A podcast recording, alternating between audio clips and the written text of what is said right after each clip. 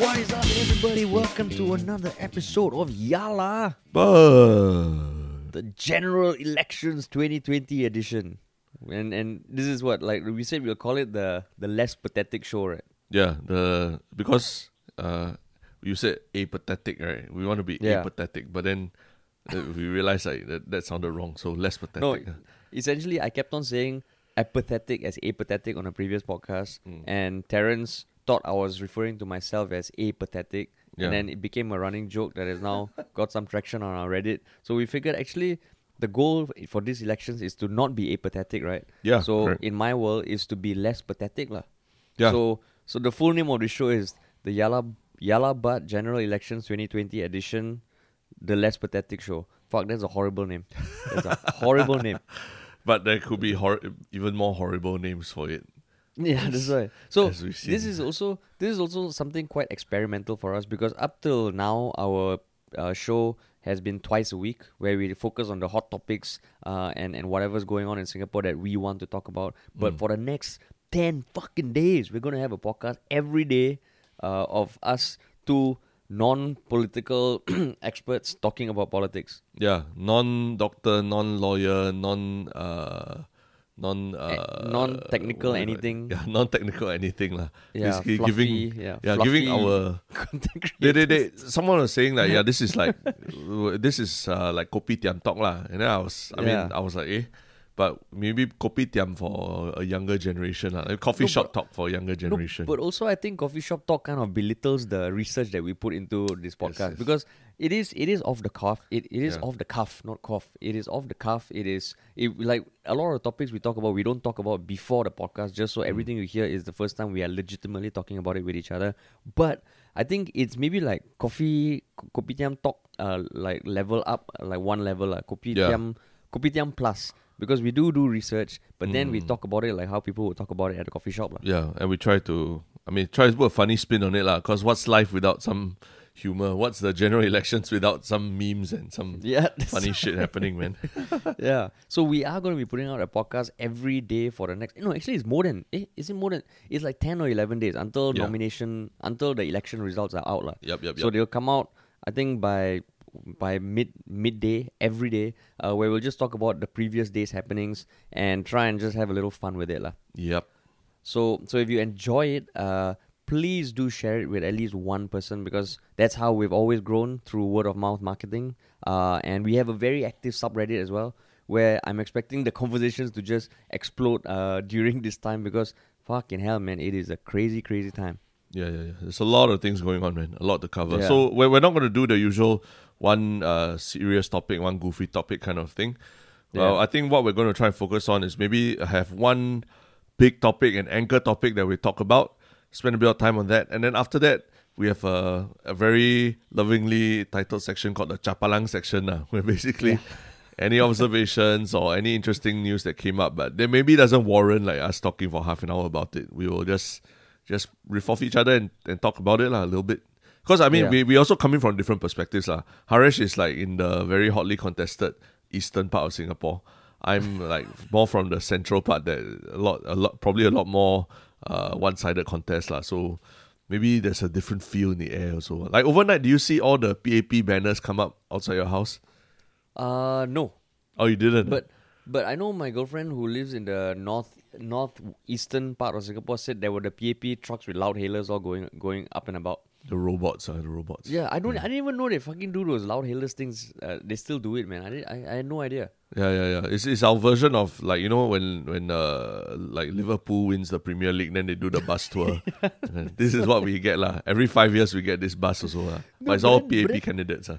yeah, but then the other political parties. No, as it, I, I don't think there was a political candidate on the, the truck last night. It Oh, yeah, just, just loud hailers. Yeah, spewing yeah, like yeah. I don't know what the hell they're spewing. Yeah. Um, but but do uh, do opposition parties get to do that as well? They do, they do. They're allowed to. But it's budget lor, allowed to, ah. budget. That's why it's, it's so glaring like how overnight the PAP posters all just whoop come up. lah. In some places lah, not yours, but like uh, I think nearby my estate area, they all came up like overnight already. ah. Actually, maybe maybe they are. Maybe I open my window, it's like PAP everywhere. I just Like yeah, my curtains are closed right now. That's why. Funny, man. Wow. So so yeah, so the the first thing we're going to talk about is something that re- I think it's I can't remember the last time there was there was one particular incident, like a thirty second video clip that that captured the whole of the Singapore internet. Uh. Yeah, yeah, and uh, it has to do with our deputy prime minister and. Uh, also, the, he's the PM elect. Uh, I would call him PM elect. Uh, Yeah, PM yeah. As in, as in, everyone kind of knows that he's gonna be prime minister after Lee Hsien Loong, lah. Yeah, so so he's uh, DPM, aka PM elect, aka Sugar Daddy Heng, as we have been referring to him throughout Yeah. the the circuit breaker when he's been making it rain. Yeah. And uh, basically, he was giving us. Uh, yesterday was nomination day, which is the day when all the parties have to wear their uniforms and then walk to a nomination center with uh, application papers, and then basically file the papers and say, okay, these are the people who are going to run in this place. These are people who are going to run in this place. So, um, I mean, the big shocker for everyone was at East Coast GRC, where I think it's a five on. Basically, it'll be a five on five battle between a new a new crop of stars from the Workers' Party, including Nicole Seah, the the darling of the 2011 elections, Yeah. um, who is now you know I mean uh, we say darling because that's what they refer to to her back then, uh, but now she's Yeah, like you don't know, be don't be sexist, ah. I tell you, you fucking No, no, the no, no, moment you yeah. said it, the moment you said it, I know, could I know. I was like, oh, I up, was like, oh shit, the blood What- drained from the- my face.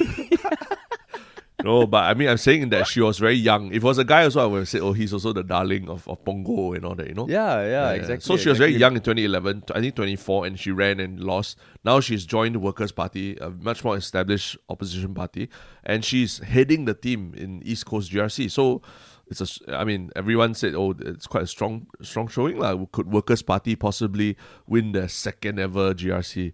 And then PAP, they, because PAP side, they had, it was always uh, Mr. Lim Swee Say, a minister, who Yeah. was quite popular with residents. So it was never really a threat, like East Coast GRC. But now Lim Swee Say is retiring. Then the question was who was PAP going to slot in to fight against Nicole Seah and her posse? And then the man came out and he was. Mr. Heng, Swee Keat. Yeah. Sugar Daddy Heng, man. Sugar Daddy Heng. So it's So a big deal, lah, right? It's a big deal. It's a big deal because happens. because I mean during this this this past few months when when I think more people have watched speeches by our politicians than ever. Uh, there have been few few names that have been super prominent. lah. Of course, PM Lee, uh, Lawrence Wong, and I would say the third would be Heng Swee Keat. lah. In terms of Mm. airtime, in terms of of uh, the uh, delivering messages that are fucking important to everyone, it would be Heng Swee Keat, lah, right? Yeah, yeah, yeah. Correct, correct. And uh, so Yeah, I mean, so the big moment came when yeah they basically the parties are given I think like a couple of minutes to address supporters, uh, in in in a speech. Although I think I don't think there were supporters because now obviously gathering outside is not allowed. So basically it was filmed as if they were talking to supporters off a balcony. And Yeah. then when Mr. Heng came out for his moment to address the residents of East Coast East Coast uh, GRC, what happened? I mean, okay, it's, actually it's quite a hard for us to recreate what happened here, lah. yeah, Right? and But but basically, if it uh, as objective a way as possible, can you just explain what what basically happened? Uh? Uh, he was trying to, I guess, talk about his plan for East Coast lah, in the Yeah. context of Singapore. Yeah. Uh, the problem was that out of maybe I don't know fifty words, uh, he probably said East Coast and Singapore forty eight times lah. And plan also plan. And plan and plan, yeah. Yeah. And it just felt like wow, you watch it at first. Okay, when, when I first saw it, uh, as as with many things, I I get a whiff of it comes through uh, my mom's one of her WhatsApp groups lah. And when I Mm. watched it, right, basically, I mean, we won't play the the clip, but you can find it online, and you probably have heard it already lah. It Mm. it sounds like gibberish. So when I saw the video, I actually thought, okay, this this is some some some uh, person just in in their room editing and overlaying something and cutting it up because with editing you can do a lot of things lah. Yep. But then holy shit, man, it was actually a fucking twenty five second spiel by Heng Swee Keat, like in full like view of everyone. It was it was shown on CNA Yeah. and it just it's real lah and. It just you listen to it, you're like, oh my god. I mean, okay, Sugar Daddy Heng, he already looks like your uncle at when you meet once a year at a family gathering. That is super nice, but it's like after Mm. two minutes talking to him, you'll fall asleep, lah, right? Yeah, yeah. so correct. he's not someone who is like, you know, you would normally want to make fun of because he just seems like a nice guy. Of course, he's part of the establishment, he's part of the incumbent. But when you see this, you're like, what, chibe, how to, how to take him seriously, lah. So that was my initial thought. Yeah, yeah. I mean, it's uh basically he made a gaff lah, right? When speaking Yeah. in front of in public, Uh, I don't know whether it was just the spotlight or whatever. I mean, there's a lot of speculation on what it could be. Uh, but a lot, of, a lot actually. Um, why we're talking about this is because quite a number of people jumped to his defense. uh, obviously, um, and and I mean those people being being uh PAP supporters or, or and uh, things like that. But some of the more prominent ones are like obviously Calvin Cheng, you know, who who merely said, you know, came out with a post that said like, oh yeah, Heng Swee Keat is not the best public speaker, but Lee Kuan Yew said that DPM Heng was the best private uh, personal private secretary he ever had. And you know the this man has a big heart for Singapore and ability to match substance over over style always. So that was one. I mean, but he is very pro-establishment, so you would discount that.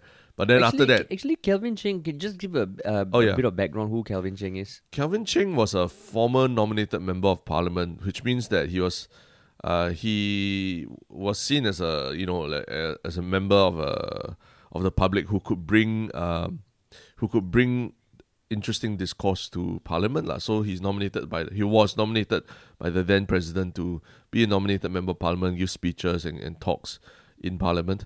At the same time, he's done. I think he's done a lot of things for public service, whether it's serving on boards of the government statutory boards or or different things like that. But he's also a businessman in himself, like in he he's got a lot of businesses in China. Has uh, done well for himself.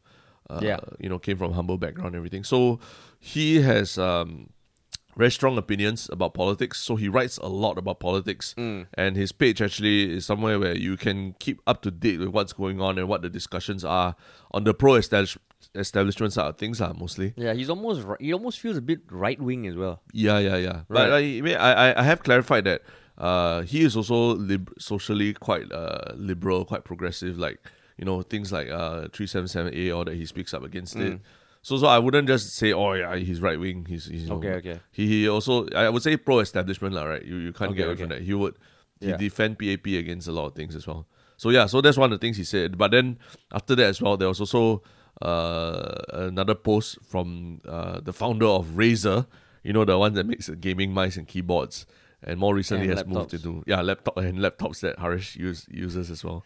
Which So- doesn't work. Which doesn't work. Yeah. Just, just can I say, like Yeah, my so- fucking Razer laptop has given so much issues. But anyway, what what did Tan Min Liang say say about uh, Heng Swee Keat? huh? I mean, he bas- he wrote a not too long of a post, but he basically says uh, something along the lines of like, oh, you know, um, pub- giving public speeches is not easy. Uh, he's had to give speeches before, and everyone is prone to an occasional slip up, and kind of like saying, okay, we should go go a bit easier on him, lah. And and he said, um, yeah, you occasionally trip over words, especially when you're speaking off the cuff.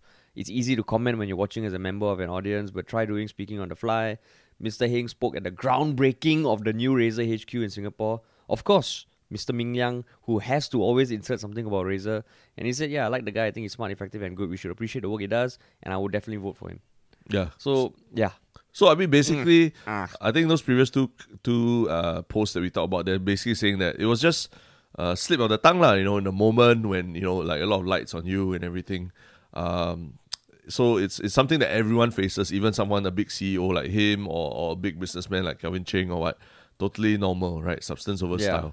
Uh, but at the same time, if you go on the internets and you see, you know, people start to point out, hey, there's a bit more to it also, lah, right? Because Heng Swee Keat, I mean, uh, just to delve into a bit, bit of history, I think in 2016, there was one time he, he was speaking in Parliament, or, or I don't know when he was speaking, but he collapsed in Parliament because he suffered a stroke halfway, lah.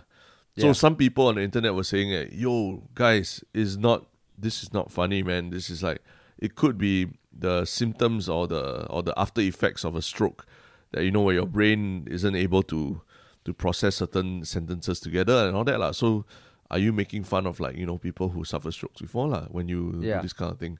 So um, that, that's that's why we thought okay, this is actually it goes a bit deeper and darker than just like memes and all that. Because a lot of people are sharing memes about all this thing. Even Nando's Singapore Yeah. yesterday came up with a came up with a meme based on this. Uh, their East Coast plan to deliver to East Coast residents together smart, in. Singapore. Yeah. So so it's like I mean everyone's making fun of it lah. But but is there are we are we being insensitive to to Mr. Heng when we when we make fun of him like that? Are we like Uh, or, or are we just being very small minded, like what Calvin Cheng and Tan Min Liang are saying, lah? They're making fun of a candidate like that. lah.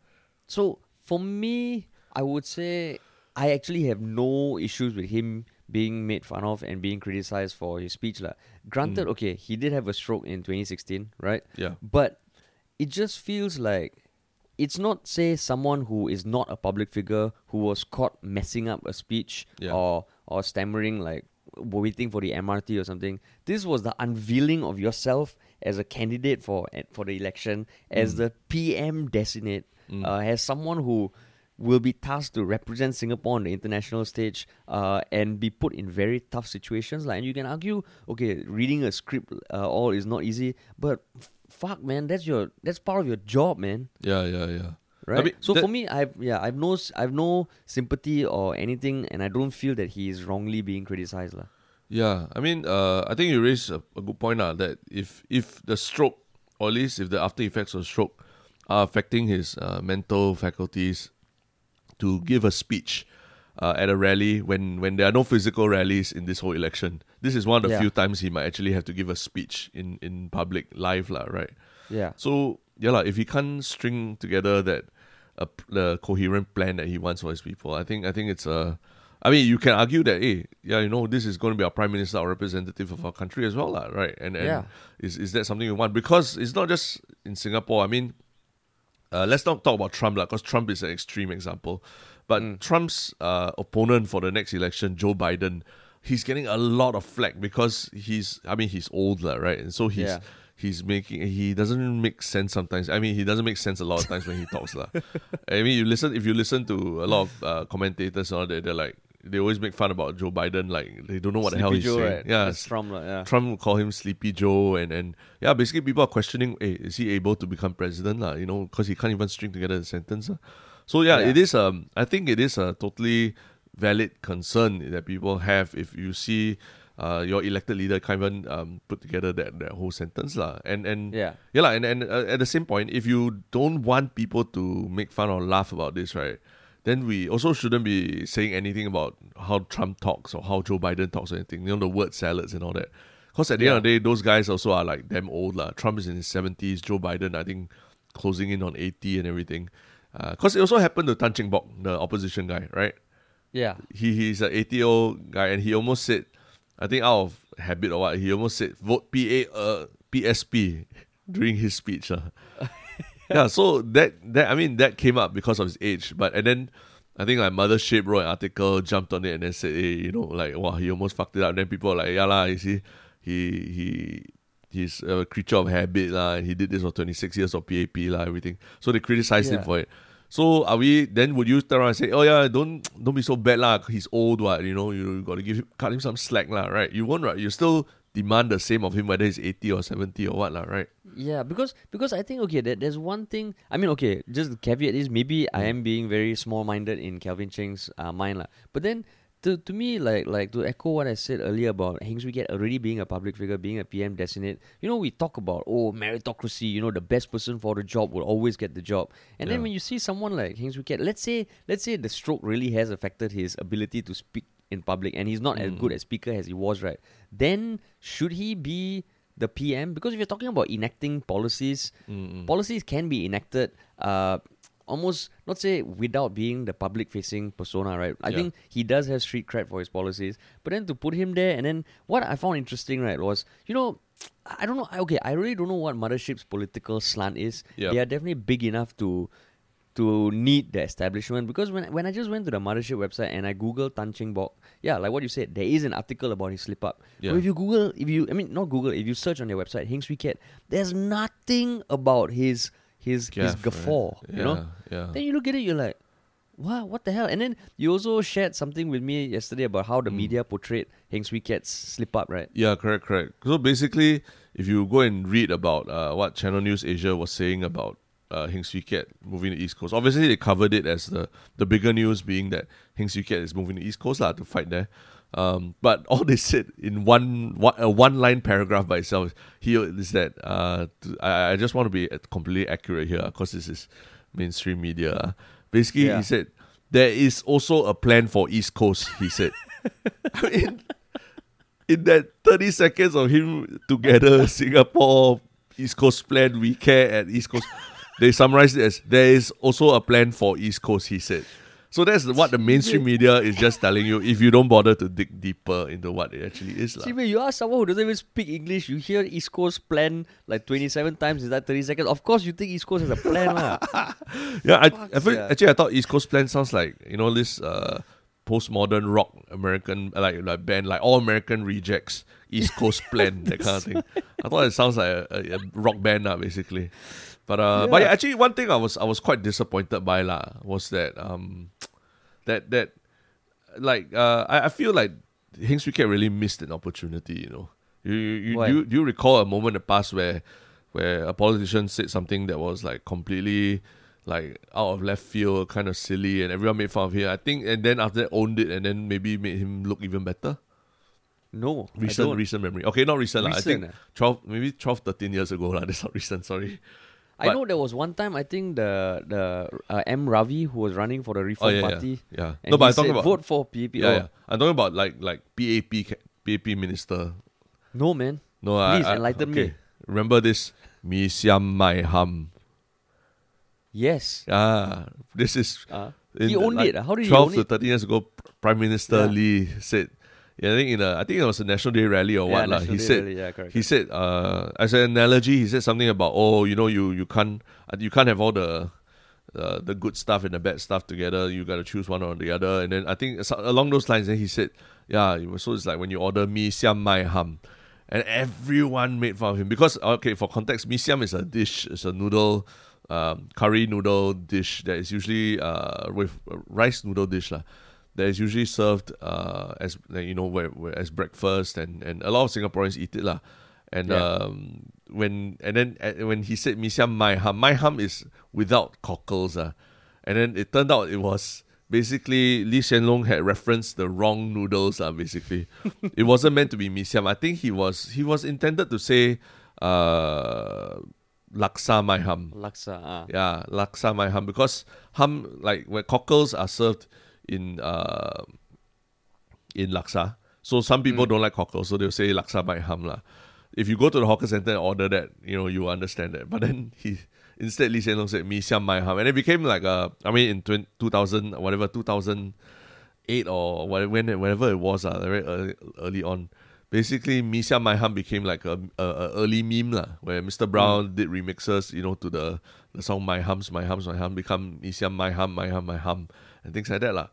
So I, I think um, at that how moment, Did, how did Lee Hsien Loong own it? no, because uh, there was a lot of criticism. Everyone said, "Oh, this is how out of touch with society he is. He doesn't even know Ah, that yeah, yeah. Siam doesn't have hum and stuff like that." Then uh, I think he just said that it was just a, it's just a small, small like uh, small slip up lah. You know. After that, he came out and said that. After that, if I I believe so lah. I mean, uh, if I have to go all the way back and find the the thing, I believe he said that, and then it probably endeared him more to people, understanding that okay lah, he does have he does have these gaffes once in a while lah, and then uh, if that makes him feel more human. That's a good thing. And I'm bringing this up because I feel like this is um, Heng Swee Keat's Mi Siam Mai Ham moment. ah. Like if he just really like embraces like oh yeah, you know like you know certain things. we- It's been, we've been working very hard, or we've been working very long. It's been a long day talking about strategy, all these things. So, but don't worry, we definitely have a plan for residents. Then I feel like okay, uh, then you know you feel like a human being, lah, right? You're you have uh, your ups and downs and all that. But because it's like the mainstream media came and sort of like just didn't dare to talk about it. He didn't address it. Nobody talked say anything about it. Even though it's going fucking apeshit viral that even uh, uh, Nando's is doing memes about it, right? It makes you feel like, Yeah. oh, this guy is like, whoa, he's so scared of like someone pointing out that he did something wrong. Uh. Yeah, actually, actually, that's true. Uh, because the the one thing that I think Workers' Party has has done a fucking good job is like making videos that almost feel like okay, these people are politicians, these people Yeah. are leaders, but they also feel like they are not just robots, lah, right? Yeah. And the thing about the PAP, like when they unveil the can unveil the candidates, it's all just fucking so robotic. There's this feeling like they're just they're just like maybe Lee Hsien Loong is in his room, you know, just like maneuvering and typing in what everyone is saying, or there's some higher power, uh, just just like a, a, a collective consciousness of PAP that's just fucking using all these these puppets uh, to voice their commands, lah. Yeah, so yeah. so But then, like, what what is? I mean, right now, I know there's some limitations about how you cannot run political ads or something. But Mm. any candidate can post anything they want on Facebook, right? Yeah, they can. They can. Yeah. they Yeah. can. So so maybe Heng Swee Keat should have just recorded like a, video of him talking and just clarifying. And yeah, actually, Yeah. if I saw that right, I'll be like, okay, you know what?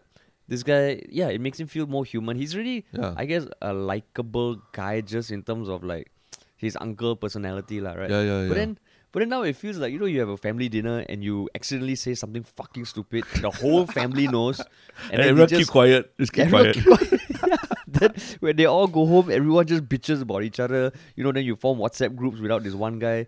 Can you imagine, like, even in PAP, if no one addresses it, right? If Yeah. Tharman doesn't just ask, like, hey, Swee Keat, hey, yo, so feeling okay or not? If they just move on, right? It'd be fucking ridiculous, man. And I, I mean, Yeah. that's that's just scary for a politician, also, lah, right? Yeah, yeah, yeah. So uh, you know, my, my thought was like, it, it's now in these days you gotta you gotta be real. lah. It's all about being authentic. And if you can't even laugh at yourself for even a small thing like that, I agree that actually in the larger scheme is a small thing. Because Heng Yeah. Swee Kiat is a very capable guy. You know, he ran like the. I think he was in. Uh, his background in finance is really like solid lah, and and like he could easily head up any G- uh, GIC or any GLC and and make a do a great job of it lah. So it's like, but when you as a politician, when you feel so like so scared of, of your mistakes being found out or something like that lah, it just doesn't doesn't endear you that well to to people Yeah. lah, right? It reminds me of the time when in, in Parliament, I think we mentioned on a previous podcast where he was like asking for a break because he Yeah. was he was getting grilled, and then you see that you're like, Then he got "Mm." yeah he got very kanchong was flipping papers everything. So I mean like like we talked about Ivan Lim last week how he never owned his like uh even the conversations with his with people who weren't happy with him right. Well, Yeah. I, I feel that that approach where like okay I you know I know what I need to do and yeah lah let's let's try and move on stay the course everything it, will- it will help lah but uh, But I that's don't know very, very, very non PAP, right? yeah It's almost Exactly. like it's almost you know you hear this stereotype, which I guess for years we have been fed. If you show weakness, no, if you apologize, if you show weakness, means you are weak. yeah You know, yeah and and that's where I think the newer generation or the newer mindset is that no, if you want to apologize and own your shit, it just makes you more likable. But Yeah. it feels like the PAP is still stuck in the ways of like uh in in, in with regards to their communications lah, which seems to fucking bite them in the ass so many so many times. Yeah, and that's why that's And- why I mean, yeah, if they ever need help with comms and all that, you know, like listen to this podcast, maybe it'll give you some ideas, huh? right? Actually, actually, you know, even when you say Heng Swee Keat as a solid background, right? I hear everyone say that. I've also Mm. said it.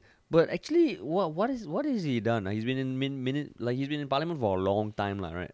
I mean, uh, I don't think that long, but I mean, his work in the MAS and the fact that he worked as a uh, uh, PPS for Lee Kuan Yew himself, considering how how you know Lee Kuan Yew is like demands so much of people who work with him, right? To be able Yeah. uh, to be a personal private secretary for Lee Kuan Yew, I think is it's not an easy task, ah, right?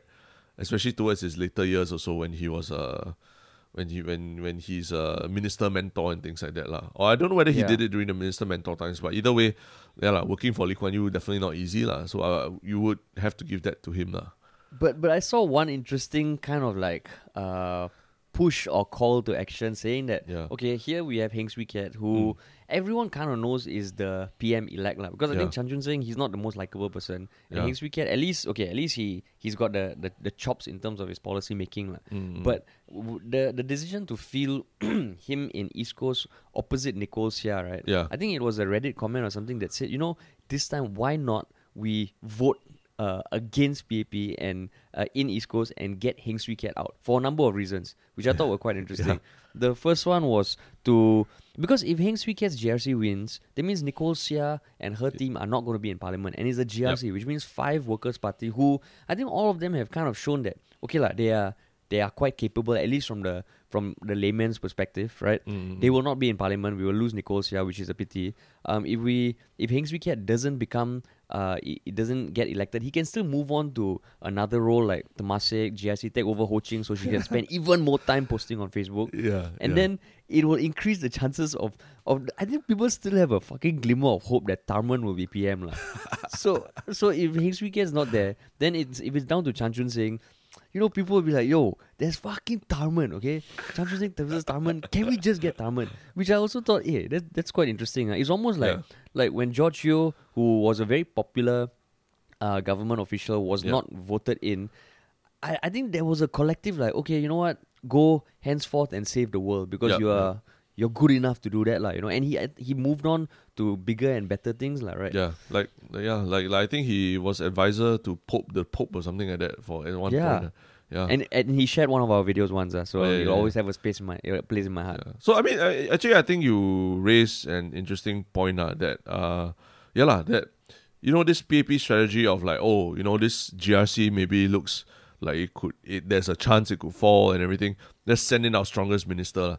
So that's what happened in 2011, and then it fucking backfired spectacularly lah. And then the tears on all the PAP's eyes were tears of disbelief lah. I think they, they could not believe that this was happening because they had George Yeo, you know, George Yeo, the the the incomparable like diplomat, everything. George Yeo, foreign minister of Singapore, very capable guy also. He was out lah. So I mean, uh, I mean, I see I see this as a power power move by PAP to put Yeah. Heng Swee Keat there, but it's also a risk, uh, you know. Like people are saying, hey, you know, there's a there is a what what if like you know the the okay, I mean this is very sexist lah, but someone someone on Reddit was like, yeah, you know Heng Swee Keat when you know the reason why he he fucked up his speech was because Nicole Seah smiled at him at that moment, then he just so I mean the point is that there are a lot of still a lot of voters who still think of Nicole Seah as like I mean, as I said earlier, the darling of the 2011 elections. In air they- quotes, uh, must must specify Yeah, air air quotes. quotes, air I can quotes. see you, yeah, air Yeah. quotes, yeah. So they, they really want to see someone like her uh, in parliament, lah, you know, because not only is she articulate and and, and, and young and, and and everything, lah, but but you know she she's legit lah. Like I mean now she's has she's a mother and, and she's sorted out her career and things like that. So she's ready to really serve the people, so to speak. So I mean it's just it was just like okay lah. I mean uh it's a bit of gamble also lah, PAP's part, you have to say. I guess just though I was just caught up on the image. You know when you said they're sending their strongest candidate, right? And Yeah. I mean, no, no, no disrespect to Sugar Daddy Heng for his policies and all that, but Yeah. he he's not the most confidence-inspiring speaker, lah. So I was just thinking, like you know, Yeah. fucking in Avengers when they have to fight Thanos and like Yeah. Captain America is like Avengers assemble, and then can you imagine like Heng Swee Keat just comes in the back like has their strongest, has their strongest Avenger ready to take on Thanos. Uh. I was just like, oh my god. Then he'll be like, um, yes, uh, I I have a plan for Yeah. to uh, defeat the Thanos. The plan, and yeah, we will together we will win. Wow. Eh. I mean, Lee Kuan Yew brought it up himself. Eh. He said he's he's prime minister material except for his stature, literally his his height and everything. So so Yeah. Lee Kuan Yew himself said that you can't you can't say that we are being assholes by by, by pointing it out lah.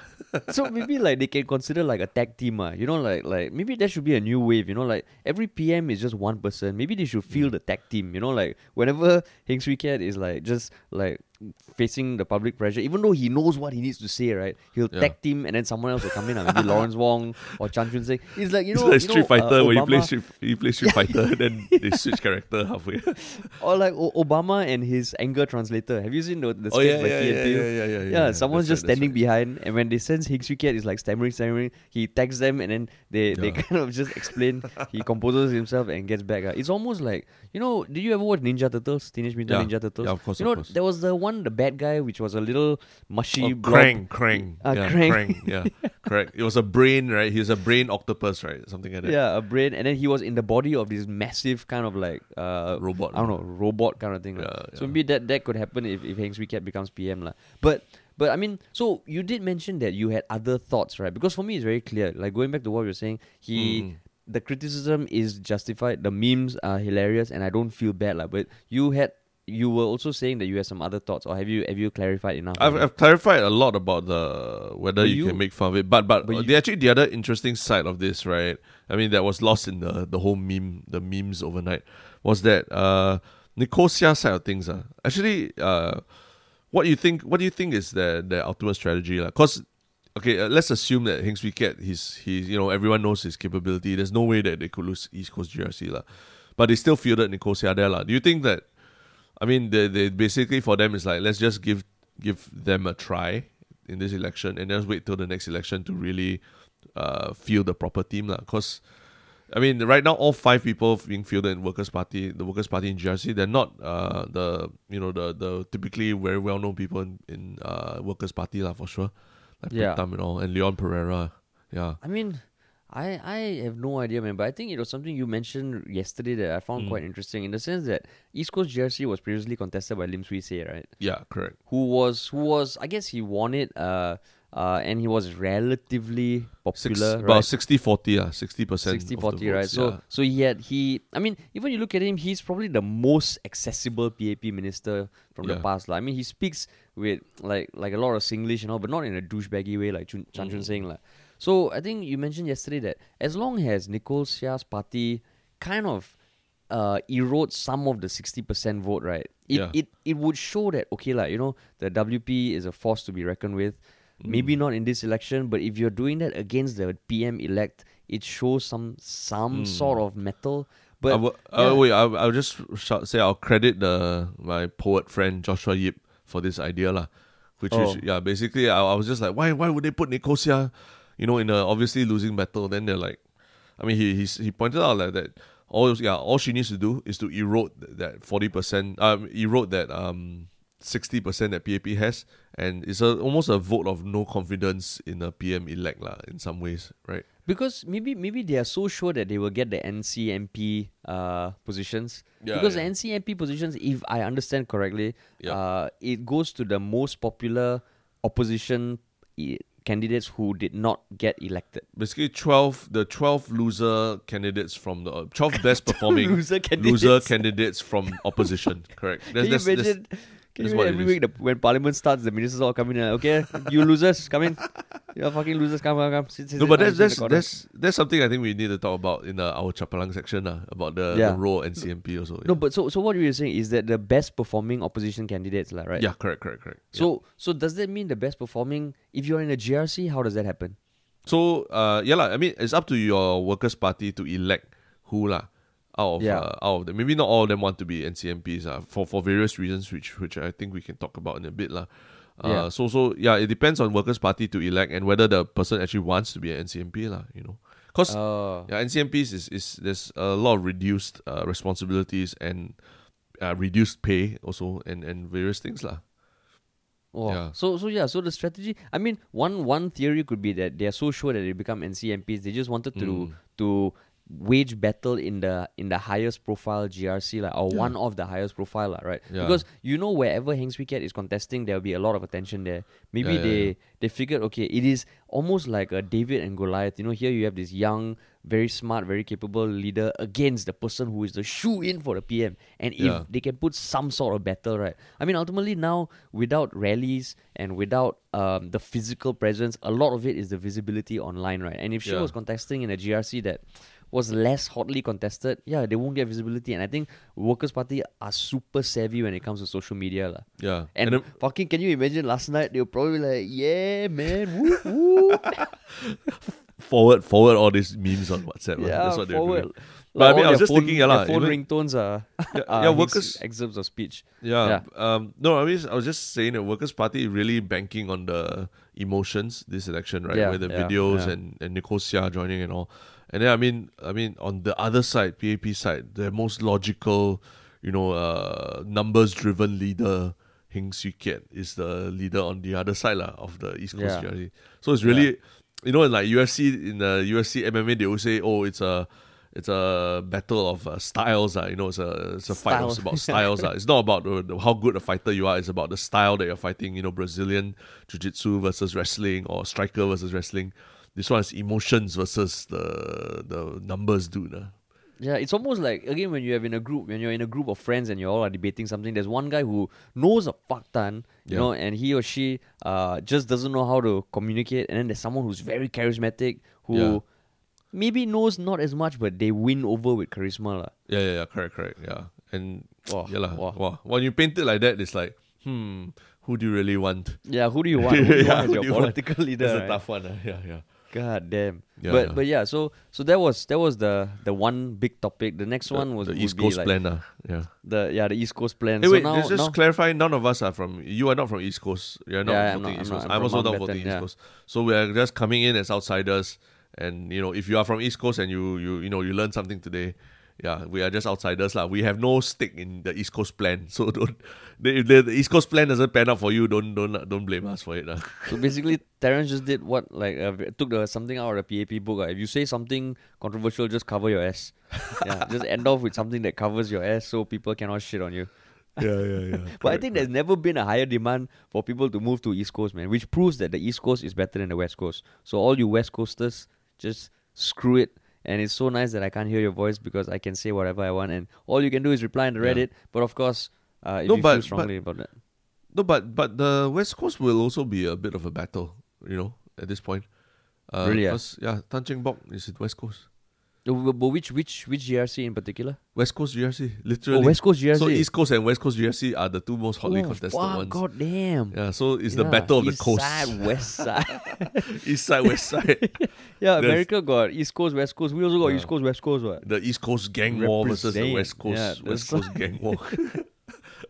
So, Funny. so I guess I guess one one thing that immediately comes to mind as the first Chapalang topic, if, Mm. if you are ready for it, is the thing Yeah. you said about the NCMP line. I guess the Mm. Chapalang topic is is Indrani Raja lah, from PAP. What she said about the opposition, right? Yeah, she basically she is saying that uh, if I can paraphrase her, is that don't worry about uh, opposition saying that oh there could be a wipeout where all the opposition are voted out because there are still twelve NCM non-constituency member of parliament seats that they can fill lah. And as as we were explaining earlier, those are twelve seats given to the twelve best losers from the opposition uh, in parliament lah. And they basically uh, to the the basic summary is that after this uh, after this election, they will have all equal voting rights as any normal member of parliament. Uh, that means they can even vote to change constitution or vote to you know about uh, yeah I mean very everything like equal voting rights. They um, do not have to do any GRC work. That means they don't need to go on the ground and talk to residents and all that. And they only get fifteen percent of a member of parliament's salary, lah, which I think is basically fifteen percent of fifteen thousand dollars Fifteen thousand. Yeah. or sixteen thousand. I'm not very sure, but basically two thousand plus Sing dollars, uh, to do to just come to Parliament and give speeches if they want or raise questions and things like that, lah. So um, yeah, so that's what they're saying. Say don't worry about you know a wipeout lah. Basically, the word the term is because there's the NCMP scheme lah. So uh, and then some and then people have been coming out and speaking out against it lah. Right. But so- why? Ah, why? Why? Because uh, I, th- okay, I think there's a very good Rice Media article talking about why we need opposition or why we need to vote them in. Uh, I mean, the, the big thing is that basically when you are uh, NCMP, that means you have a non-constituency uh, member of parliament. You have no constituency. You have no residents. So you have no way to sink your roots into into into the ground in any area to have residents ca- uh, talk to you or, v- or or air their concerns to you lah. So you become an empty voice. Who are you a voice for? You're a voice for the idea of democracy. You're a voice for something you read on on on the internet. But you got no residents coming to you and sharing the problem. So your legitimacy is in question. Uh, Yeah. And then, but a more practical thing is that secondly, these NCMPs are not allowed to organize e- political events or even any kind of events in any kind of place because they are not they're not considered uh, members of parliament in the area lah. So let's say you just want to have a dinner for your constituencies over Deepavali or Chinese New Year to you know just find out you know anything uh, any of their problems or what they will not allow you to have that event. So basically, you are almost powerless lah. So the idea yesterday that Workers' Party was saying was that you can't sink your roots in a constituency and you can't uh, you will never be a legitimate uh, pers- uh, voice for the people lah, because ultimately you are not serving any people. It's almost just like uh, how you say uh, it's a formality like they're like okay okay uh, we give you the illusion that you have a say but it almost feels like because if you're not an NCMP you can almost go like you know a bit more guerrilla uh, Mm. tactics you know just just and and and uh, kind of leverage the fact that you're not tethered to all these kind of constraints lah. Yeah. But an NCMP is almost like for the the government to keep a watch on you while giving you the illusion that you can play a part lah. Yeah, yeah, yeah. So, but but that is that is the what opposition criticizes it for. But a lot of them still take up the the roles and all that because I think, uh, I mean Lee Kuan Yew lah when they first set up this whole thing in the eighties, the rationale was that this gives a chance for up and coming young. Uh, uh, young members of parliament or to be members of parliament some exposure and training you know whether you're opposition or or even for PAP to debate against uh, this NCMP uh, members in parliament, Mm. right? So there must be some oppositions that such that you always be kept on your toes, lah. It's like an intern lah. You basically have interns coming in lah. Right, you're yeah, yeah yeah. interns, what? Right. Yeah, yeah. But you intern intern with uh same voting power as the CEO also, lah. You know, Ah, but I guarantee you, maybe the votes they just like ah, NCMP doesn't count. No, but Yeah. the the weird thing was for Indrani, who is from the incumbent, the majority, to Mm. say that the citizens do not need to vote opposition because they can be NCMPs, lah, right? Yeah, yeah, yeah. But then by the same fucking logic, then you can argue they no need to vote PAP because they can Yeah. become NCMPs, right? Yeah, yeah, yeah, exactly. So like they say, oh, we need a very strong mandate because of COVID nineteen. You don't need what you can be NCMP also. You can just give give your speech and all that, right? yeah, that's, why, If that's what you're saying, what, right? Yeah. So that's why that's why I think if you read further into it, it, it feels like um that that's that's why historically there's been a lot of resistance, a lot of criticism against the NCMP scheme because it, it, it can fool voters into thinking, yeah, lah, let's just vote for the safe party because anyway. The people that I, I need for me to copy in government will be there, lah. You know, but it's not Mm, mm. it's not the same, lah. It's not it's not apples to apples, lah. That's for sure. Yeah. Wow. Okay, so that, that was a Mm. weird thing, and I mean, she rightly got a lot of backlash for that, lah. But Yeah, it just yeah, feels for her to say that also like, wow, how how can a politician just say something like? And I think that was off the back Uh, of Pritam's kind of warning that the WP could be wiped out if Yeah. citizens do not vote for them, lah. Then of course, PM Lee said that's just reverse psychology. So Yeah. it's fun to watch these kind of war of words where Yeah. it's not political attacks. So it's just fun to see how people react, lah. And and yeah, lah, you can you can kind of distill their their strategies and their like like almost their self awareness, lah. Yeah, So but but there is, but there is the real threat lah. That there, there might be a wipeout because, uh, yeah lah. This is a, as we mentioned before. I think this is a crisis period. Usually, crisis Mm. period, people tend towards the safer options. Uh, plus, no, there are no physical rallies this time. Physical rallies usually fire people up emotionally to do things that they rationally might not do. Yeah. uh, yeah. So there is a chance of a wipeout. Like Aljunied, the last one, the last election, Aljunied was really won by a razor thin margin by the Workers' Party also. Uh. And then now and there's no one, the rallies helped a lot, lah, right? yeah, and there's no Low Thia Khiang. There's you know all these like uh all these strong men of the Workers' Party and all that. So there is a there is a total possibility of a wipeout, and yeah, lah, is is is something that we'll have to live with if if that's what we choose. Uh. Yeah. Wah, wah, wah, wah. I mean, okay, lah, but in a sense, yeah, but don't worry, it can be NCMP. Can be NCMP. NCMP. you it can still be copy about democracy and all that. You can still, yeah, You can see NCMP. Human yeah, correct, rights. correct. yeah. So, but uh, so that's then, yeah. but that's a so that's I mean that's also interesting uh, thing because uh, I think yesterday also Lee Hsien Yang finally made a post or least posted on Facebook why he wasn't running lah. Mm. And in essence, he said that he does not believe in dynastic uh, politics. So he thinks that the fact that his father and his brother, the Lee family, are so powerful in politics and all that, uh, there's not enough checks and balances against that lah. He Mm. says he says his main point was that government needs to be a diverse group that that hears different voices and different opinions, and uh, yeah lah, that's why we need diverse voices in parliament. And that's why he chosen he's chosen his best way to support uh, politics is by uh, you know contributing whether financially or what, but not by running himself lah, because he's not a politician. So he ended it saying, "Vote fearlessly." Basically, which is which is a valid concern for some people, right? They say, "Oh, if I if I'm uh, if I vote for if I don't vote for PAP, then my job later, my promotion will be at stake and things like that, lah." We still hear that Yeah. kind of thoughts here around that. So his Yeah. point is, vote fearlessly. Yeah. yeah. And what do you I mean, think of that, man? I, I actually thought it was it was because I remember people saying, "Wow, he wrote a good post," and I was like, "Okay, uh, let me see." But when I when I read it, even knowing that it was going to be a good post, I thought, "Okay, lah, this was this was very well worded, lah." Mm-hmm. And yeah, he also said that he is political. He wants to be political, but entering politics is not the only way to be political, lah. And he said, Mm. in in essence, what I take away from that is that he knows that if he enters, everything will be about the Lee brothers Yeah. and blah blah. So it's it's better he steps back. He lends his image to parties that he supports, policies that he supports, and he contributes financially, lah. Which I thought, wow, fuck, that's that's quite badass, uh.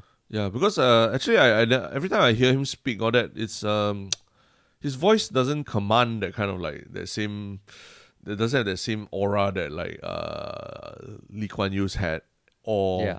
even his, Lee Hsien Loong lah, a bit more you know forceful and everything. He's a bit Yeah. more seems a bit more gentle and all that lah, right?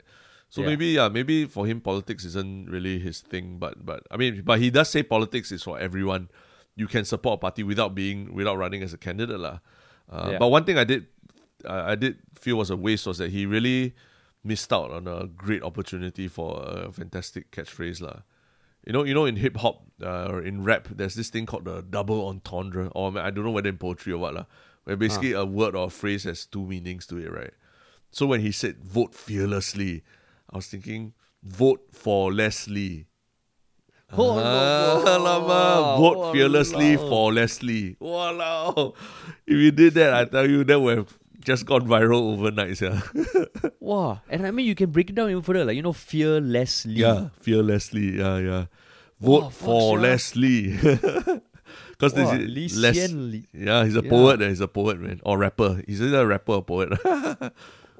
West West Coast style, West Coast style. Because that's where he's hanging. out. West Coast style. Yeah, he really missed out on that, lah. But okay, lah, not bad. It was a, it was a. I mean, I thought well written poster. I mean, yeah. in some way, just the fact that he appeared uh, as part of PSP has given PSP so much traction, right? Mm. Yeah, like yeah, it almost legitimizes Tan Cheng Bock.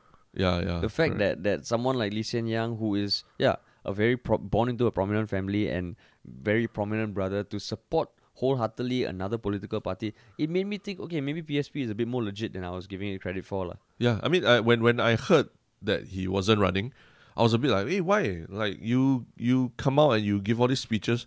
Why are you not running? Why are you not standing behind what you say and running and all that? Yeah. Uh, then something that uh, my friend, uh, again, like Philip Kaur, credit to him, he told me uh, basically was that, hey, dude, you know that uh, Lee Hsien, someone like Lee Hsien Yang, lah, he's not like us, you know. He's like, when you talk about someone like Lee Hsien Yang, we're talking about like ultra high net worth kind of people, ultra connected kind of people. And they have very different aspirations or motivations from normal people like us. lah.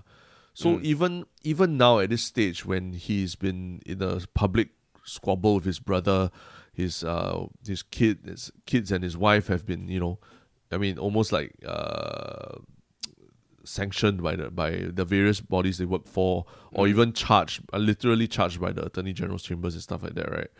Even then, there still remains a lot for someone like him to lose, in the sense that someone like Lee Hsien Yang could easily retire overseas in Bahamas or somewhere and just chill out for the rest of his life and not care about anything about Singapore, lah. He can do all to that. be apathetic, lah. To yeah, be apathetic. apathetic. Never come back to Singapore. And Singapore is just a tiny little dot in this world map. You know, he can go anywhere in the Yeah. world, build a good class bungalow elsewhere, and all that.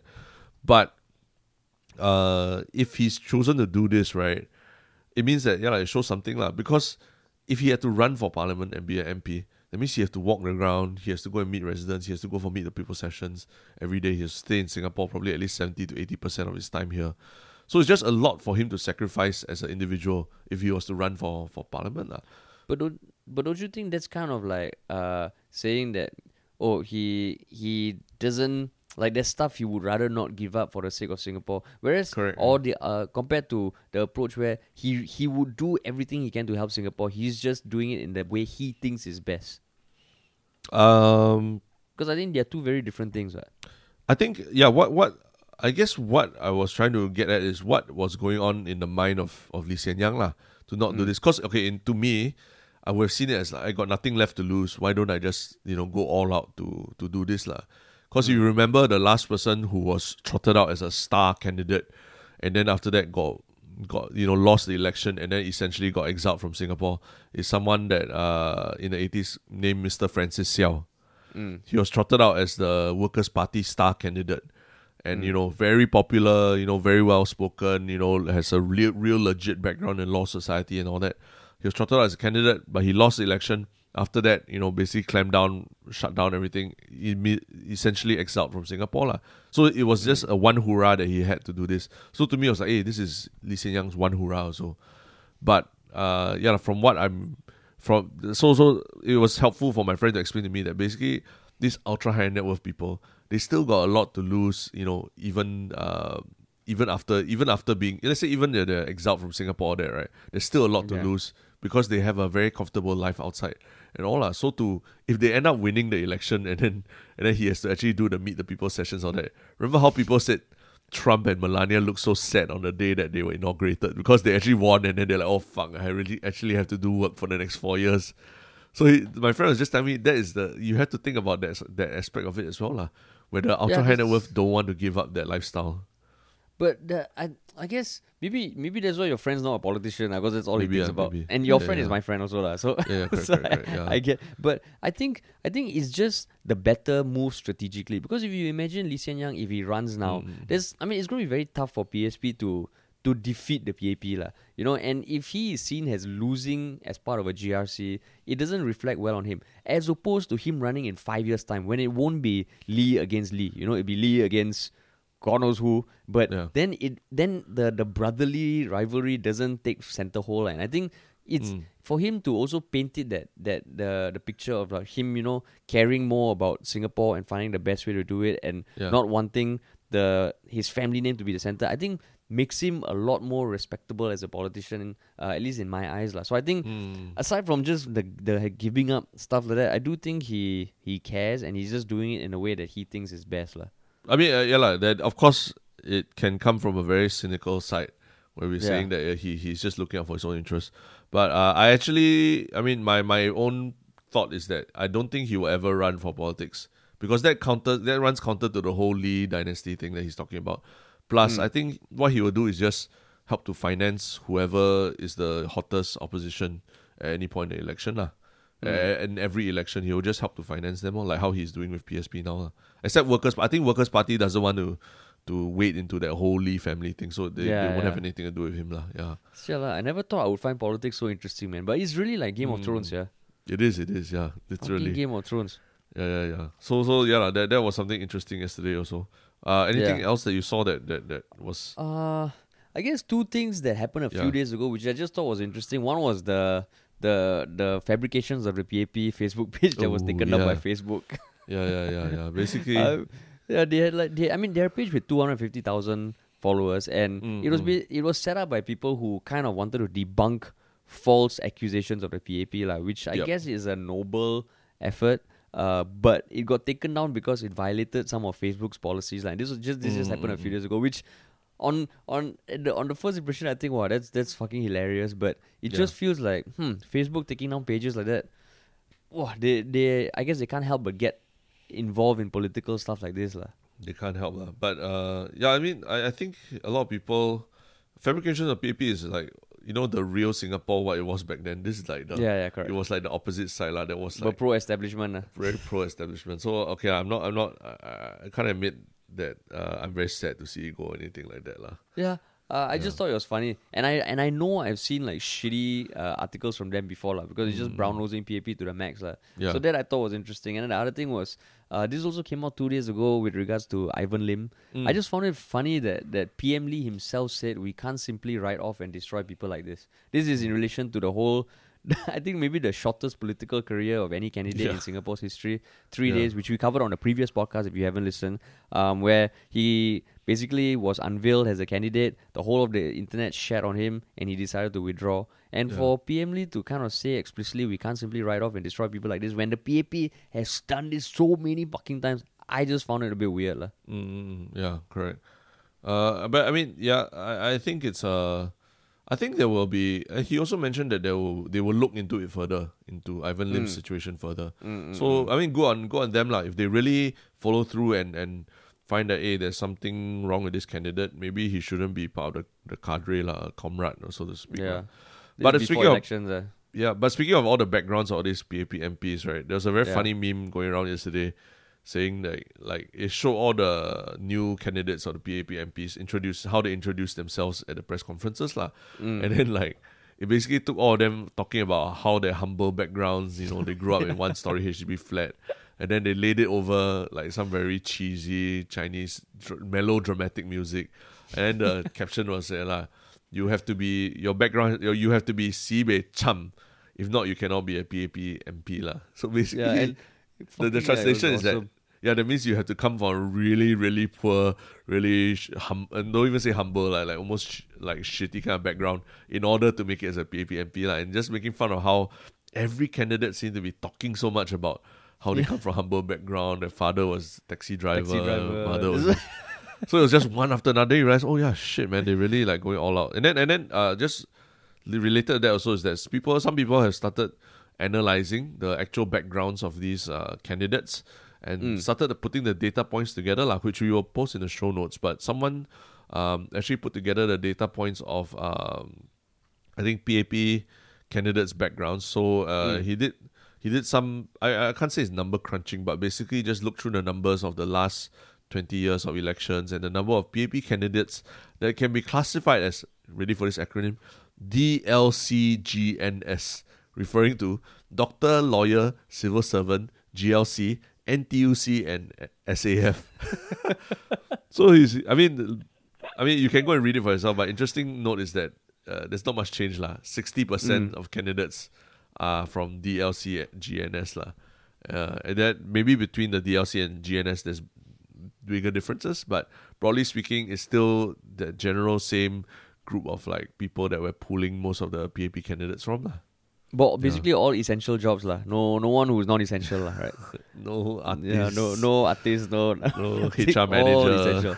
Yeah, no no uh, consultant or telemarketer at all. Yeah, yeah, yeah. Yeah. So Maybe they they should no not P, it was a HR manager not PR manager but yeah I, I found that quite interesting and Mm. and speaking of like summaries that look at stats there's actually also a spreadsheet put together by uh, Kirsten Han that kind of de- details at a high level the different manifestos lah. So Mm. I think this is something that everyone should at least try to take a look at. Not the spreadsheet, the manifestos of the Mm. different parties. Of course, in my mind, I was like, "Wow, Chiba, this is gonna be like Apple terms and conditions like that, so yeah, like forty Yeah. pages, you know." But a lot of it is not, and it's just interesting to see how they they portray how they visually communicate their manifesto. Uh, Of course, for Kirsten Han, I also found it interesting that the most detail. The most detailed uh, manifesto breakdown was done for Workers' Party because Mm. she is definitely has a anti-establishment slant lah. So Yep. take it with a pinch of salt. Uh, she did include the links to every manifesto out there, which and I thought it was just. I mean, what what I did was like uh, I just clicked on them and just like the first five seconds, what comes to mind. Did you did you take a look at the manifestos? I did, I did, yeah. Yeah, so so basically, okay, so I think this is something we're going to try and do every podcast, like just a summary and reiteration of the different political parties because I'm I get confused by the day. Um, so it's just like yeah, like we just going through the manifestos. Okay, you got the PAP, uh, which. Uh, so so I mean I'm just gonna give my my thoughts across uh, all of them, which I Mm. like high level thoughts. Do you have any? No, no, go or ahead. you'll just ahead. chime in. Uh? I'll so chime in, so yeah. the PAP one, the PAP one was like I think eight or nine pages, and it was very focused on. Yeah, it just felt like you know when you go past the housing heartland estates and you see the the banner of like four races, thumbs Mm, up mm. with some generic message about how the PAP is going to save the world. That whole manifesto had points, but it was more focused on visuals, like which I don't know felt a little little uh, propagandistic, Mm, if that's even a word. But manifestos are essentially that, lah. But for things like the WP and SPP, I actually thought they were a lot more quantifiable, like a lot more to read. But Mm. I just felt like okay, it's getting straight to the point, and okay, like it's it's understandable. lah. Of course, PSP had the best hashtag. Yeah. You deserve better. it's like I was like when I heard that you deserve better, I was like, well, that's like what someone who what a, uh, I would tell uh, you know a friend, a female friend or what who just got cheated on by yeah, that's some scumbag boyfriend, better. or vice versa. If a guy also gets cheated on by a girlfriend, I'll be like, you deserve better. You go girl, Yeah, or you, go guy. you- You, know, either you one. deserve better. then like there's some like I think people's voice where you look at it, you're Mm. like, what what what is their manifesto? And I can't even find anything. And Yeah. then you're just like okay, he he like is is headed by Lim Tean and he has a lot of Yep. uh, videos. I think he has like three videos on the YouTube trending page, no? Mm. Which to me, okay lah, he makes click worthy videos, but in terms of policy beliefs and all, not much. he's a then you have YouTuber Ray- already. Yeah, he's, He's a YouTuber lah. He's a YouTuber. non-essential already. Yeah, that's why I seriously like screw the vote lah. Can you just subscribe, please? Yeah, Yeah. that'll be his message. Uh. Then like Red Dot United, okay, just uh, it's on their website, fairly comprehensive. I'm not going to go into the details. I'm just giving my first impression. The SDP, which was uh, Chee Soon, which is Chee Soon Juan John's uh, uh, political party. When you Mm. click on the website, right, all the posts are labeled as at least a year old, no, Oh, which doesn't jeez. really instill confidence when you're trying to read up about the the beliefs of a political party, lah. Yeah, yeah. And then People's Power Party has just two manifestos, one of which is to build a hospital in MacPherson. And when you look at it, you're like, uh, is that a manifesto or just like a, a, a side a side hustle, lah? Mm, mm. right? And then the SDA just feels like uh, the Singapore Democratic Alliance just feels like they didn't have enough time to submit before the deadline and they just copied and pasted from Wikipedia. La. Yeah, yeah, yeah. And then you click on their website, you see an error, the, the website doesn't doesn't live. So so I guess that's the that's something that I think Calvin Cheng kind of like put a big brushstroke on. He said, Mm. okay, you get a few political part, opposition parties that are credible, but the rest are just called electoral fillers. ah. And Mm. as much as I see that, I find it okay. It's a bit too simplistic. But you look at these manifestos, you're like, wow. If you guys, if you guys want to like, yeah, okay. So I, I don't know. Maybe there's a lot more to it, but it just feels like they fucking like never finish homework. Ah, then they're just rushing to finish it. Yeah, yeah. I mean, uh, anything that you read in the manifestos that uh, particularly struck you as interesting? Uh, nothing that surprised me. Yeah, I think the Yeah. biggest the biggest difference between the PAP and everyone else, or everyone else meaning Workers' Party and probably SDP and PSP lah, is the I think the raising of GST to nine percent lah, right? Because PAP is, Yes, is correct. I mean PAP is on track to try and want to raise the GST, but everyone else is like, no, let's not raise the GST. So that one immediately stands out lah. 9%. Yeah, and and I mean PAP for I mean at the end of the day because they are right now the incumbent, so obviously in terms of experience and policy making all that, they definitely are very comprehensive lah, right? So even the COVID nineteen plans are much more comprehensive than than a lot of the others lah. The Yeah. others seem to be more about uh, let's let's con- like put put together a committee to find out who to blame, kind of. So it's um a bit different. Obviously, PAP side they'll be like more like let's look forward rather than look back and see what what what's wrong and if any apologies are necessary lah. Yeah. But it's uh yeah lah, it's a I mean to I think it's important to be an informed voter to to to just at least go through these summaries lah, right? To understand Yeah, like, that's what why. the differences are. So it's like when you watch a shitty movie and you want to shit on it, just give it a chance, watch the whole movie and then shit on it.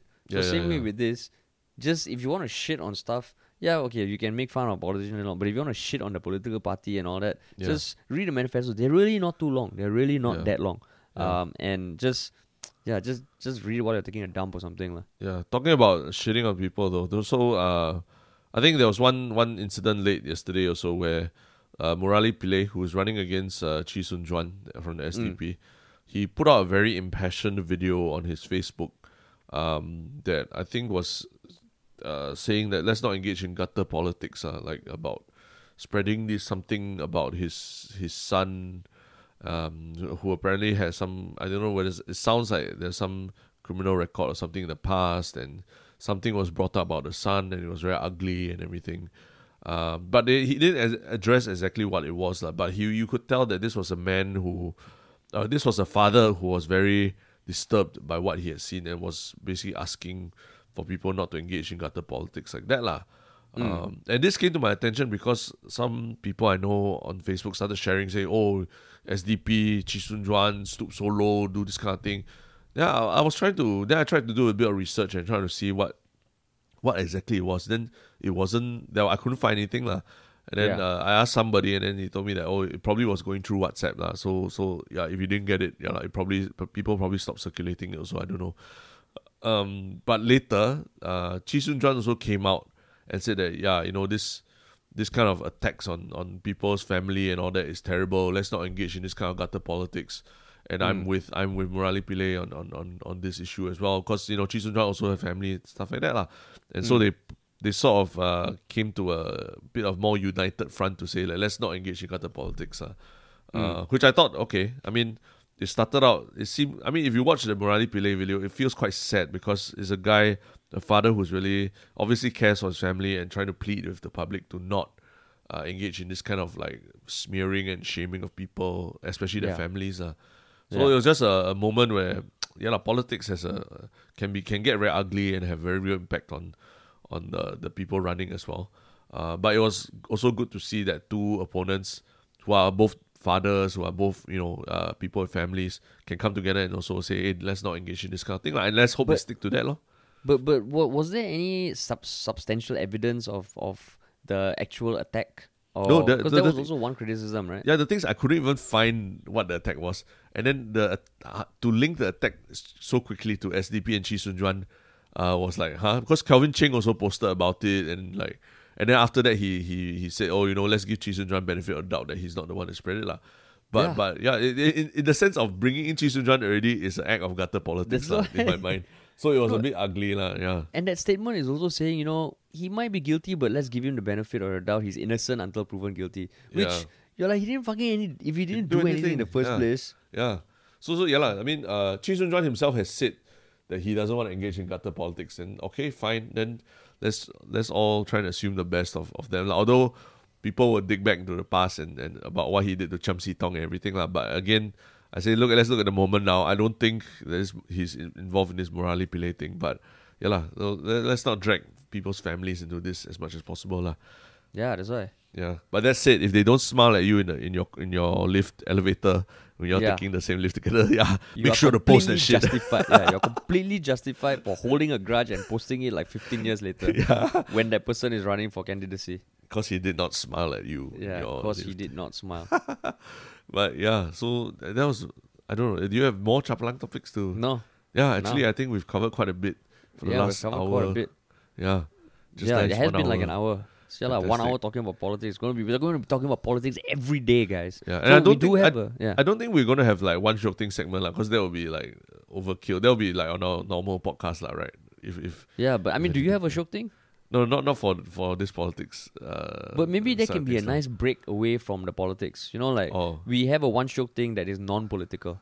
Uh, okay, but I don't have I don't have anything for today though. You don't have anything. I ah? don't have. So you mean da- your daily life, there's no shiok things. It's only you find the shiokness when you have to do a podcast, is it, Terence? Yeah, correct, correct. My life, Isn't that something you should think about? my life is revolving around politics right now. Huh? That's that's my only shiok thing. Okay, maybe Going on. maybe if there was one thing that made you smile yesterday, I have a one shiok thing, Okay, so I can okay, go yeah, first. okay, you can but go then first, yeah, just yeah. think, if nothing made you smile yesterday, right? Yeah, I'm, I'm think, dead inside. You have bigger problems. ah, you have bigger problems. No, like a lot of things made me laugh out loud yesterday, but smile Not like, related to Higgs Week yet. Not related to Oh, Higgs Week damn. Yeah, Okay, yeah, not go related ahead. to Higgs Week. Yeah. So my my first uh, one shiok thing is um this review video done by uh, the very popular tech review channel called Unbox Therapy. Okay. I know they're they I mean they've got like 16 million subscribers, so they they are very popular. I know amongst tech tech reviewer tech review aficionados, uh, Mm. they might not like him because I know you're not the biggest fan, right? Of Uh, Unbox of, oh yeah, yeah, yeah. Because he's some ethical issues, like yeah, in the past. Oh, yeah. okay. So taking aside that, which yep. I'm not aware of, they Yep. did this review of the you know you you know you've seen that Boston Dynamics uh, robot dog, which which we have Yeah. all seen evolve over the years from this clunky, fucking huge ass wired up thing like a few years ago Mm. to now this very sleek yellow, almost dog like character. So Yeah. so it's called a spotlight, and they did an unboxing video. And normally the unboxing videos are they're, they're quite stylistic. They're quite snazzy and like slick. But yesterday it was a 20 minute uh, video that had a very eerie Black Mirror feel because they Mm. literally got a box like like a fucking armored box. They opened it, they pulled out the dog, and with one click, the dog goes from like this immobile robot and it stands up, and it's so weird. And they were also smart to bring their own dogs to the studio, and the fucking dog started freaking out, and Mm. they went through using it and. Yeah, it just had a very eerie feel, which was completely intentional on their part. But I just Yeah. thought, wow, shit, it's it's a cool review. It's interesting. It's engaging. It almost looked like an episode of Black Mirror, like, and I found it very entertaining and scary at the same time. Mm, mm, mm, mm. Yeah, so so that was my that was my one shiok thing that even after when I think about feels maybe not that shiok, but overall shiok. Like the shiokness overweighs the unshiokness. Ah, okay, okay, understand. Yeah. So Well- that's that's my one shiok thing. My my yeah, my one shiok thing actually also is a YouTube video. that I think probably a lot of people have seen it. I know you've seen it already, lah. But it's Mm. basically Mark Rober's uh, latest video about the squirrel ninja run. Mm, mm. Yeah, so I think I think if you haven't seen it, please uh, trust us and just go and watch it because Yeah. it's. I mean, Mark Rober, he's a YouTuber who was a NASA scientist, and he does very interesting videos where he builds contraptions that do. Uh, almost very boliao things lah, boliao things Yeah. that that don't really serve a purpose, but it solves a irritating problem that you might have. So like the irritating problem here was that he was putting, he was trying to do bird watching in his garden during the lockdown.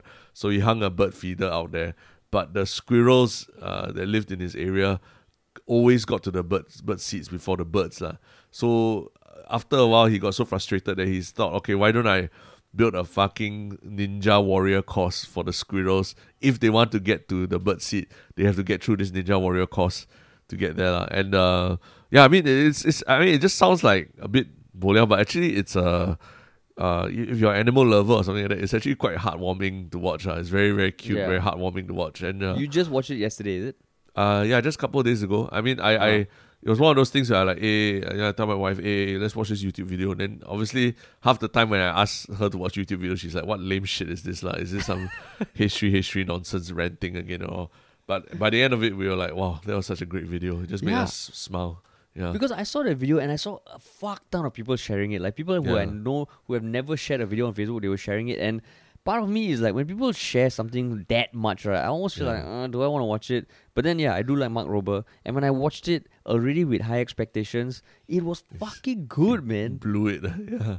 Yeah, blew- and I was like thinking, how good can it be? Yeah, and I mean, I saw it at a point when it had like 150 million views on Facebook. Like the Yeah. Facebook video had been shared. I think the YouTube video has what 15 million views. So you Yeah. already know, okay, it's been validated, right? and even Yep. then it was entertaining. So yeah, Yeah. it's great, man. I, I, I asked my girlfriend to watch, but I don't think she's watched it yet. What? Yeah, She animal hater, ah, she. no lah, eh, don't fucking character and ass- assassinate her lah. Hello, please. Gutter Please, ah. politics. This is Gutter gutter politics. politics. No, but yeah, the, the video. Uh, I mean, he does. I mean, actually, all his almost, I would say, a good like 60 70 percent of his videos are like, like I mean, it's fantastic YouTube stuff lah. It's like only Yeah. stuff that you can find on YouTube. You cannot find it on TV or any mainstream kind of thing because it's it's so homemade. It's so like. It brings out the feels, but it's still edited like YouTube video. And it's damn wholesome, like no swearing, no nothing. yeah, and Unlike then- this podcast. yeah. So so I mean, yeah, it's just uh, if you want something to make you smile other than than the East Coast plan, yeah, this this Yeah. is it lah.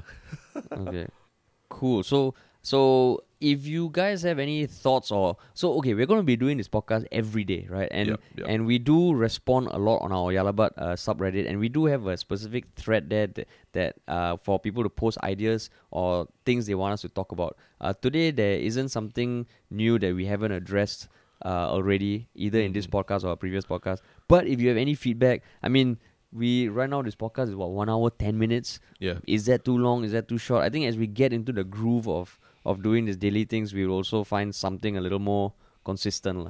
Yep, yep. right? But meanwhile, but, but yeah, vote fearlessly. vote fearlessly. Yeah, fearlessly. Yeah. And remember, always be less pathetic. less okay? pathetic. Be less pathetic. All Be right. less pathetic. Well, let's we say together. One, Yeah. two, three. Be, less pathetic. pathetic. Yeah, Wow. Okay, that that'll be our own political party name. Uh. The less Be pathetic party. less together in Singapore. East Coast plan plan pathetic. pathetic. Correct. And I think we can say this for the first time. We will talk to you guys tomorrow. Tomorrow. Wow. Tomorrow. All right. All right. Peace. Adios, peeps.